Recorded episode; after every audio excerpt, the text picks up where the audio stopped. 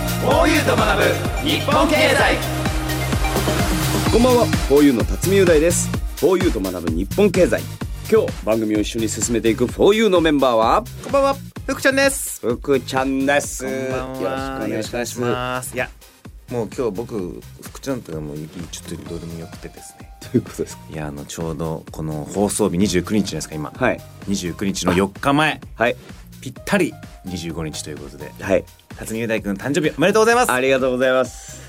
ついにさなちゃんに、さなちゃんに辰巳もさなちゃんに、これで全員 4U4 人とも全員さなちゃんです、さなちゃんになりましたね。おめでとうございます一人だけ年下期間短かったですね。10日間だけでした。僕が福田歌が11月15日で辰巳君が11月25日、はい10日の差なんですね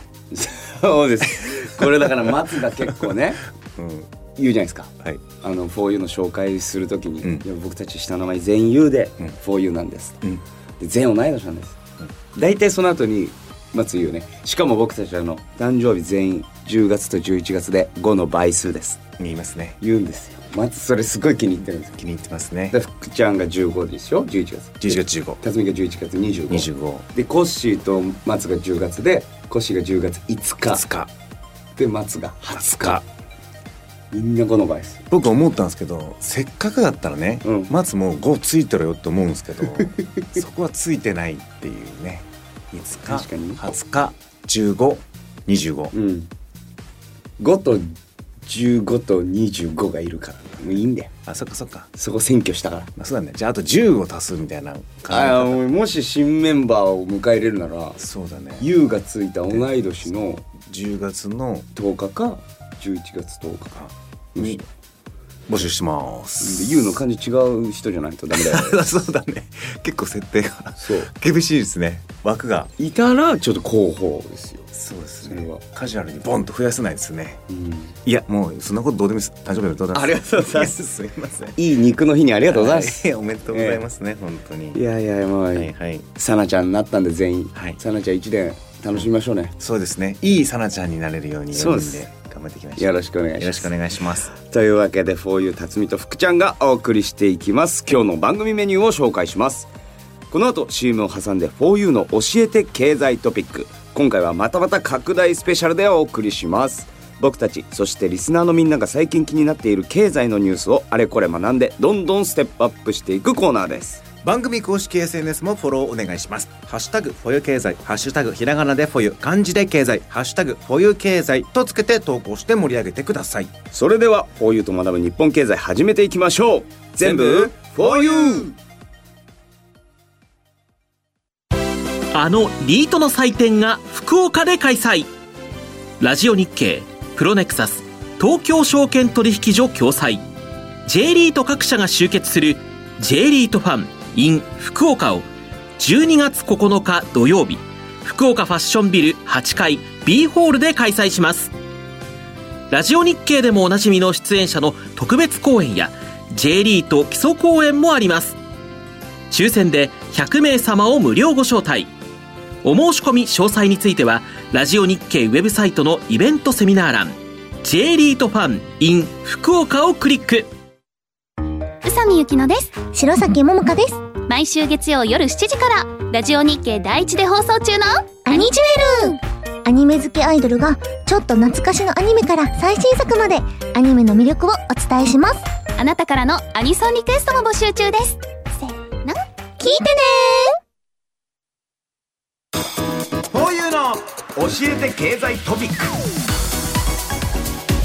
フォーユーの辰巳雄大です福田裕太ですフォーユーの教えて経済トピックでは最近僕たちが気になっている経済の話題そしてみんなからの疑問や質問メールをもとに楽しく学んでどんどん賢くなっちゃうコーナーです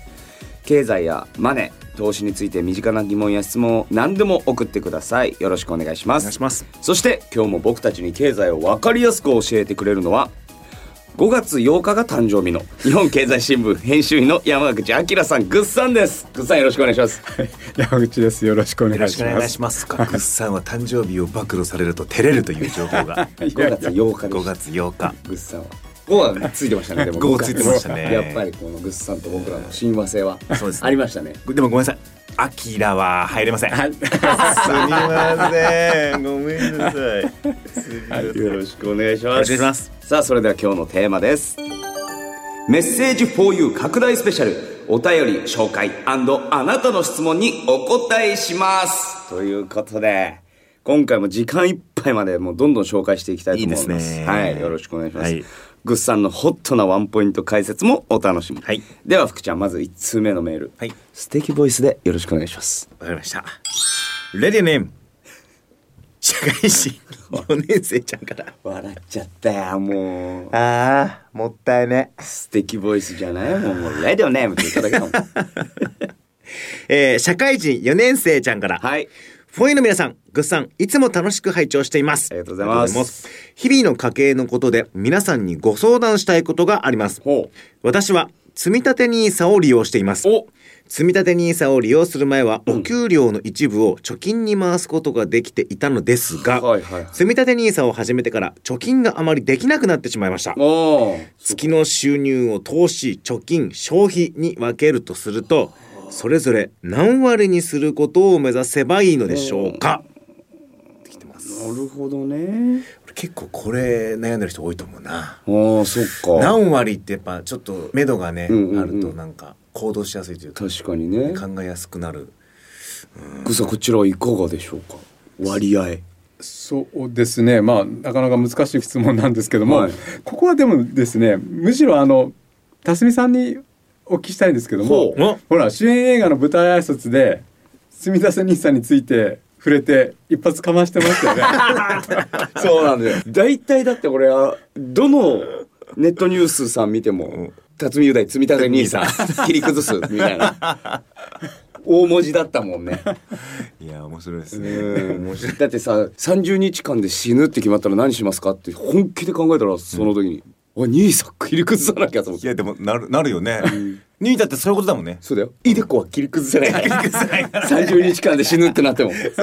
そうですよ。やっぱニーサを切り崩しす。かないね最近はい。じゃあ僕が。そうだうん、あのじゃあその辰巳さんはだから積み立て NISA やってて、はいえーちょっとこれだ毎月厳しいなとかなんかはいもっともっとできるなとかどうですかいろいろ考えられたと思うんですけど、はい、えだから、僕の社会人四年生ちゃんとの違いというか、って言ったら僕自身そう積み立て NISA が貯金みたいな感覚な。ああなるほどね。はいはいはいはい。でもその貯金をん使わない貯金っていうか貯金してるっていう感覚で毎月ん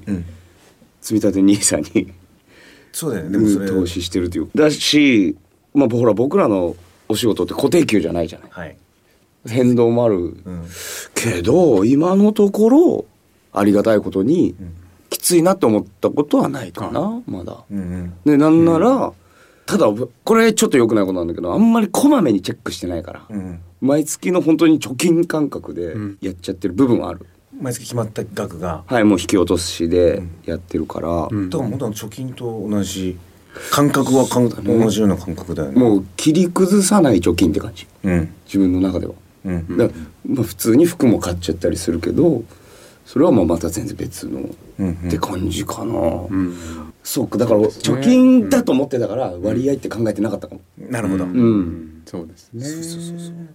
まあなかなかそのどれぐらいの割合がいいかってああんまりこう一概に言えないんですけどねそうそう一般的によく言われるのが、うんはいこの新社会人とかそのまだ若い人だったらは、うんまあ、まずいきなりその投資に踏み込むよりは、ちょっとその何ですかねもしも万が一会社辞めるだとかうん何、なん、かがあっても対応できるぐらいの貯金を貯めておいてだいたいそれがまあどうでしょうねその3ヶ月分から6ヶ月分ぐらい貯金しといた方がいいんじゃないのって給料のね、はいそしたらほら何かの時にちょっと対応できるじゃないですか。三ヶ月六ヶ月。うん、オリでラジのあっちゃんも言ってたうん三ヶ月。 3ヶ月と6ヶ月分だけでいいって うん貯金は、あそうんでまあそこまで溜まってから投資を始めるとか、で投資を始めてからも辰巳さんみたいにそれが貯金の代わりになる人もいれば、ん貯金は貯金でまあもうちょっとずつ増やしていくっていう人だって中にはいるかもしれないし、うんでそれこそ前回のね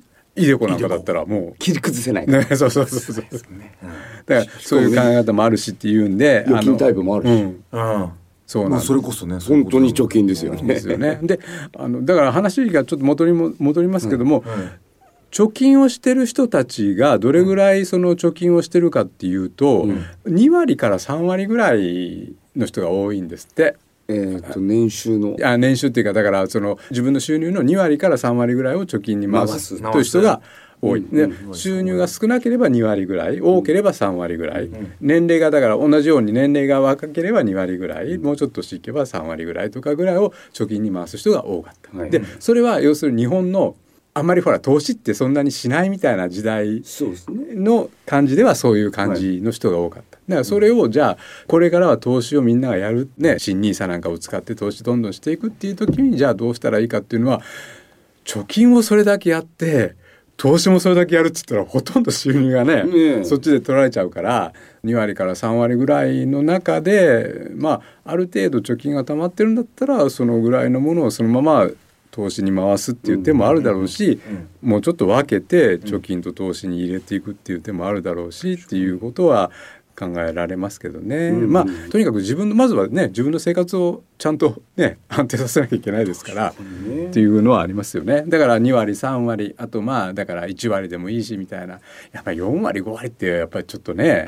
常識的に考えてもね半分になっちゃいますもんねそうですよね。うんその給料が増えたりとか例えば会社員の方だったらボーナスがあったりとか、その分を投資に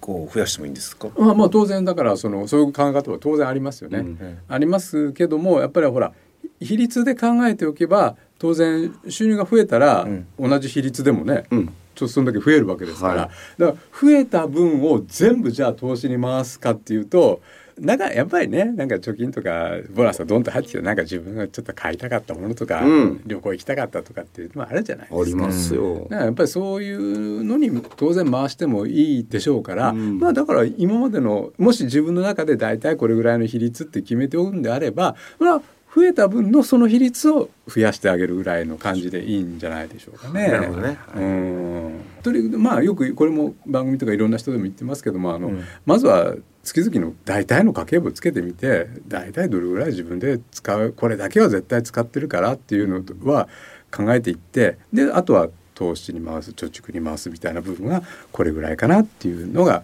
だんだんね見えてくるんじゃないでしょうかね。うんだから社会人4年生ちゃんもニーサを始めたわけですし、ん、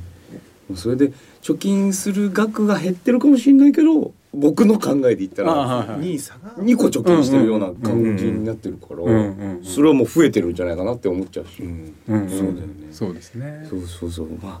とにかくまあ無理なくうん人生楽しくうん投資ニーサとかしてそうですね自分にちょうどいいバランスをうん見つけてもらえたらはいいいかなと思います、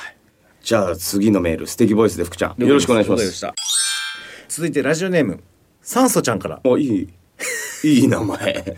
フォーユのお二人ぐっさんいつも楽しく経済について学ばさせてもらっていますありがとうございますありがとうございます私はこの番組が始まってから積み立て NISA を始めたり すごいなみんな始めてるふるさと納税を申し込んだりおとおもう一緒一緒ちょっとずつチャレンジしてきました素晴らしい一緒そしてさらに株式投資を始めたいなと思いいろいろ勉強していく中で ETF という言葉を見かけました、い来ま調べてみると上場投資信託というもので日経平均株価に連動しているもの、はいということは分かりました以前取り上げたことがあるかと思いますが、うん今一度 ETF について教えていただけると嬉しいですお願いしますいやー嬉しいですねもう全く僕と同じ人生を歩ん でる積み立て酸素 NISA ちゃんこれ辰巳辰巳ちゃんですか俺かな これ酸素ちゃんですか俺酸素ちゃんかな兄さんも株式投資始めたいと思ってますか思ってますじゃあ酸素ちゃんですねでもうんあなた酸素ちゃんです。俺が酸素ちゃんです、はいもうもはやその福ちゃんさんはい。 あの ETF はいこれ何の略かわこかりまれすか、えー、これ俺の回だっけいやどうだろう福ちゃんじゃないかもでも、でも ETF は聞いたことあるね。ってことは俺の回でもやってるね。何の略でしょう、あー覚えてないですね。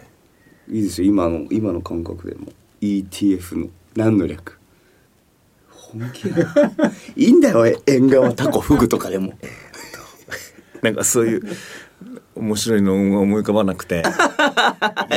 あ指で机いじいじしはてたらいたなだんたかだもう ETF の略をボケるっていうこともできない自分 に嫌悪感を覚えていて何も喋れなくなっちゃった喋れなくなってます。かわいそうに じゃあ教えてもらえますかあ教えてくだ実さい際おに願いします。最近もね ETF やったんですよあうんマジですかちょっ。と前にやったんですけどまたやりましたよね、うん確かザキさんは ET のお父さんみたいなことそうだよそうねほら ETF 俺もファザーそんなことしか思い浮かばなかったんだけどそんなこと言いたくねえって思ったんだ ET ファーザーみたいなこと言ってたら 確かにあそんなことよく言えんなじゃあ、さんも改めてお願いします。お願いしますエクスチェンジトレーデッドファンズなんですよ、うんあの要するに取引所でトレードされるファンド投資信託っていうことなんですよ多分俺やってないおお、じゃあいいじゃないですか、今まあこれでやってたらやばいんだけど日。来るよ、お便りすぐ。来るよねやってた よ、福ちゃんって。本当だよね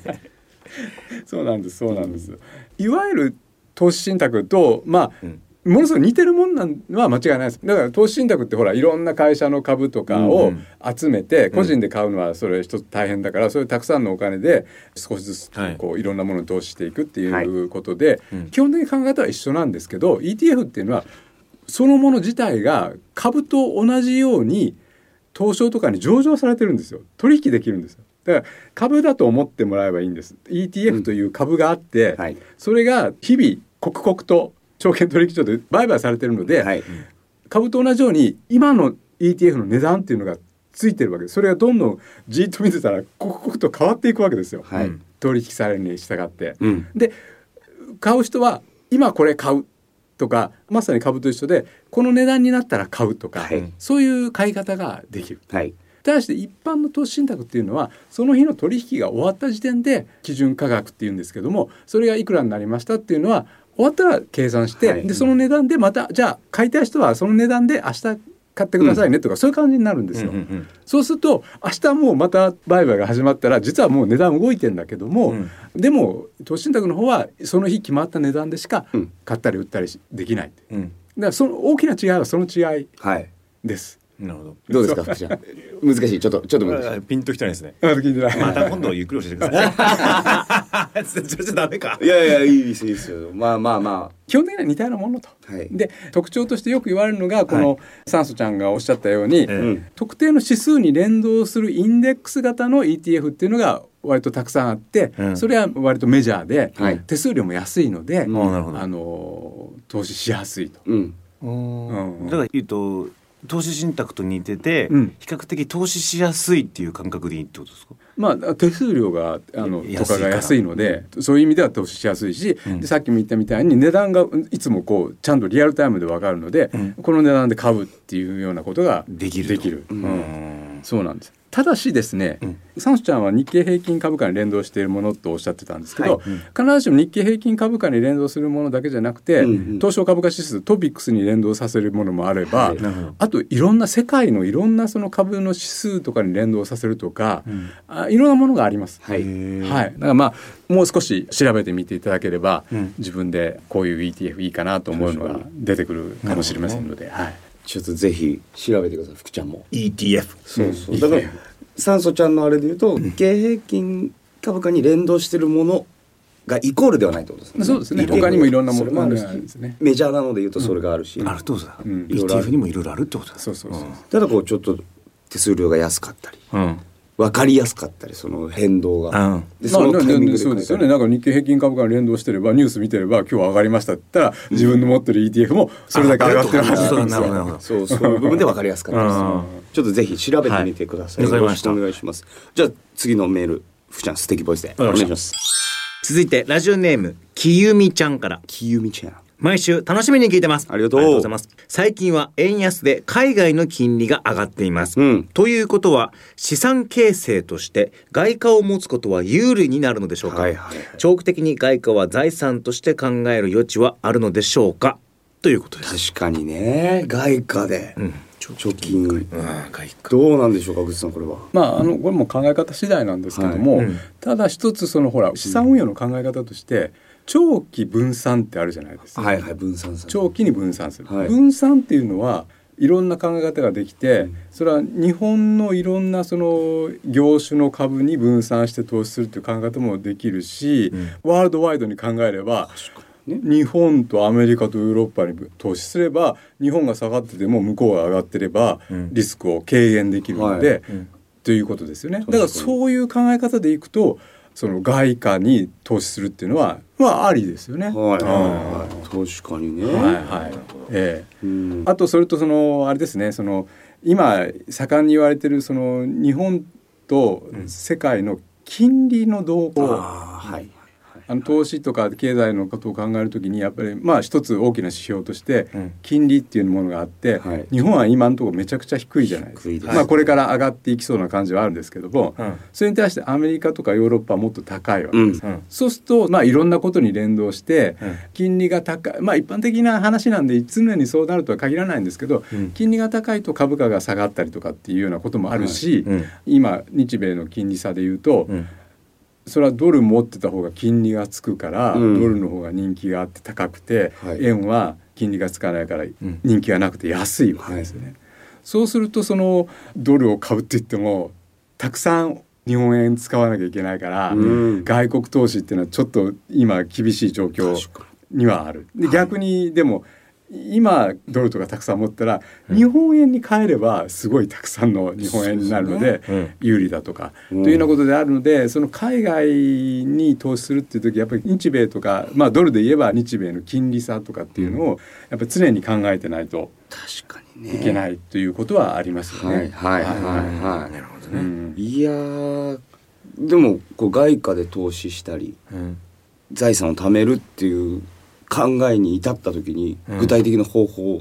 ていくとどうなるのかな、まあだから外貨預金っていうのがまず一番やりやすいのは日本人でも、はいあのや一番やりやすいのは外貨預金ですね。外貨預金、外貨は預金い、いろんな銀行とかでもやってるし、うんただ外貨預金はあの手数料が高いんですよ。ほそうなんだ日本円をドルに変えるときに手数料取られるし、まあそりゃそうかドルから日本円に変えるときまた手数料取られるしっていうんで、手数料取られるよな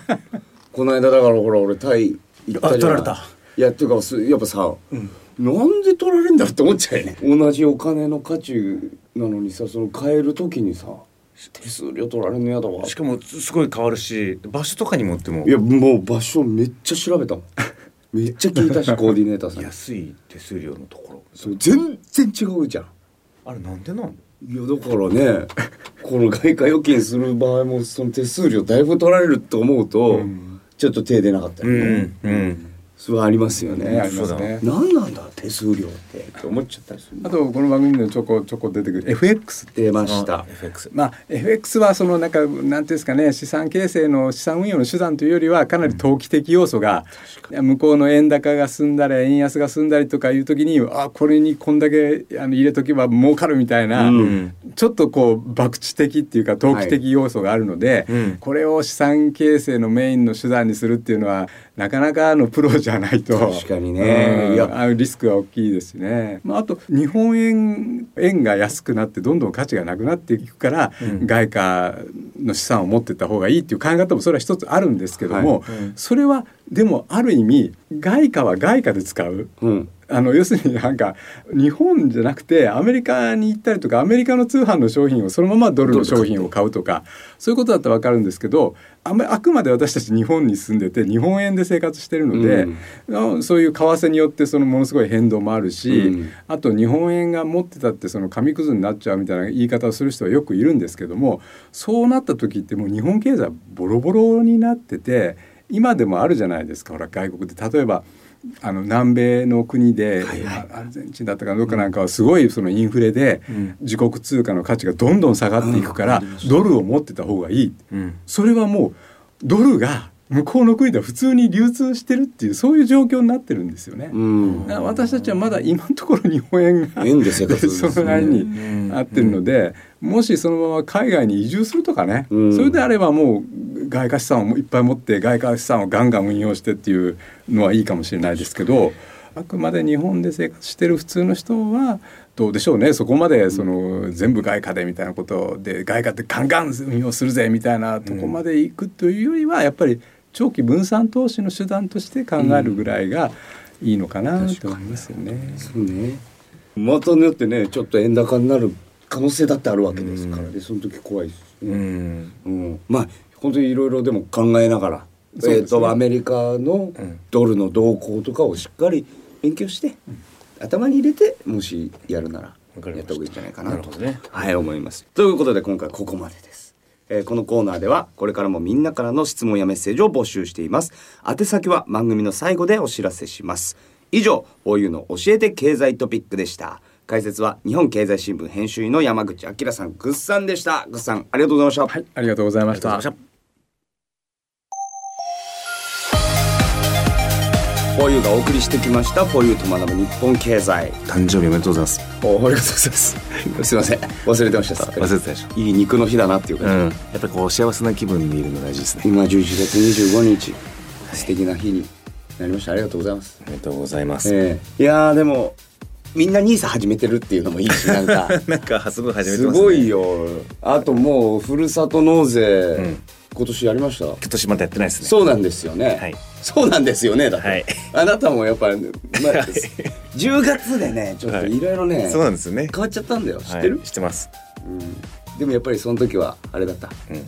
ってなかったですね、うん、そういう人間なんです今よ年もあれですか観葉植物ですかあのもう母母に勘弁してくれという か いやこの間福ちゃん家でバーベキューやったじゃんはい森かと思 ったマジでもう森じゃん僕じゃないですよ林ぐらいいやいやもうあれ森よ家の中観葉植物量で計算したらもう森めっちゃ増えてるで しょすびっくりしたそんな増えてたいやもうびっくりした かき分けたんじゃないかなぐらい各部屋にあった感じ そうですね。かなり我慢してる状態で。もっと欲しいのえーすごいハマってんだねもうなんかもう一緒に生活してる感 じ。でも水やりとか大変じゃない楽しい。楽しいんだそうそうそうそう。 すごいですよも大うきい観葉植物いっぱどんどん大きくなっちゃっていねうん愛着が湧まいあちゃちょっってとふるさと納税もでもあそうですね駆け込みにならないぐらいのあはいれでやりましょうよわかりましたはい。ということで、えーリスナーのみんなからのメールもお待ちしております、はい番組で取り上げてほしいテーマ経済について知りたいこと僕たちへの質問など何でも番組サイトにあるメールフォームからどしどしお寄せくださいお待ちしておりますそして番組公式 SNS もフォローしてね。ハッシュタグ、フォユ経済。ハッシュタグ、ひらがなでフォユ。漢字で経済。ハッシュタグ、フォユ経済とつけて投稿してください。この番組は放送後にもラジコのタイムフリーやポッドキャストでお楽しみいただけますよろしくお願いします来週も水曜夜7時にまたお会いしましょう最後まで聞いてくれてサンキューサンキューですバイバイ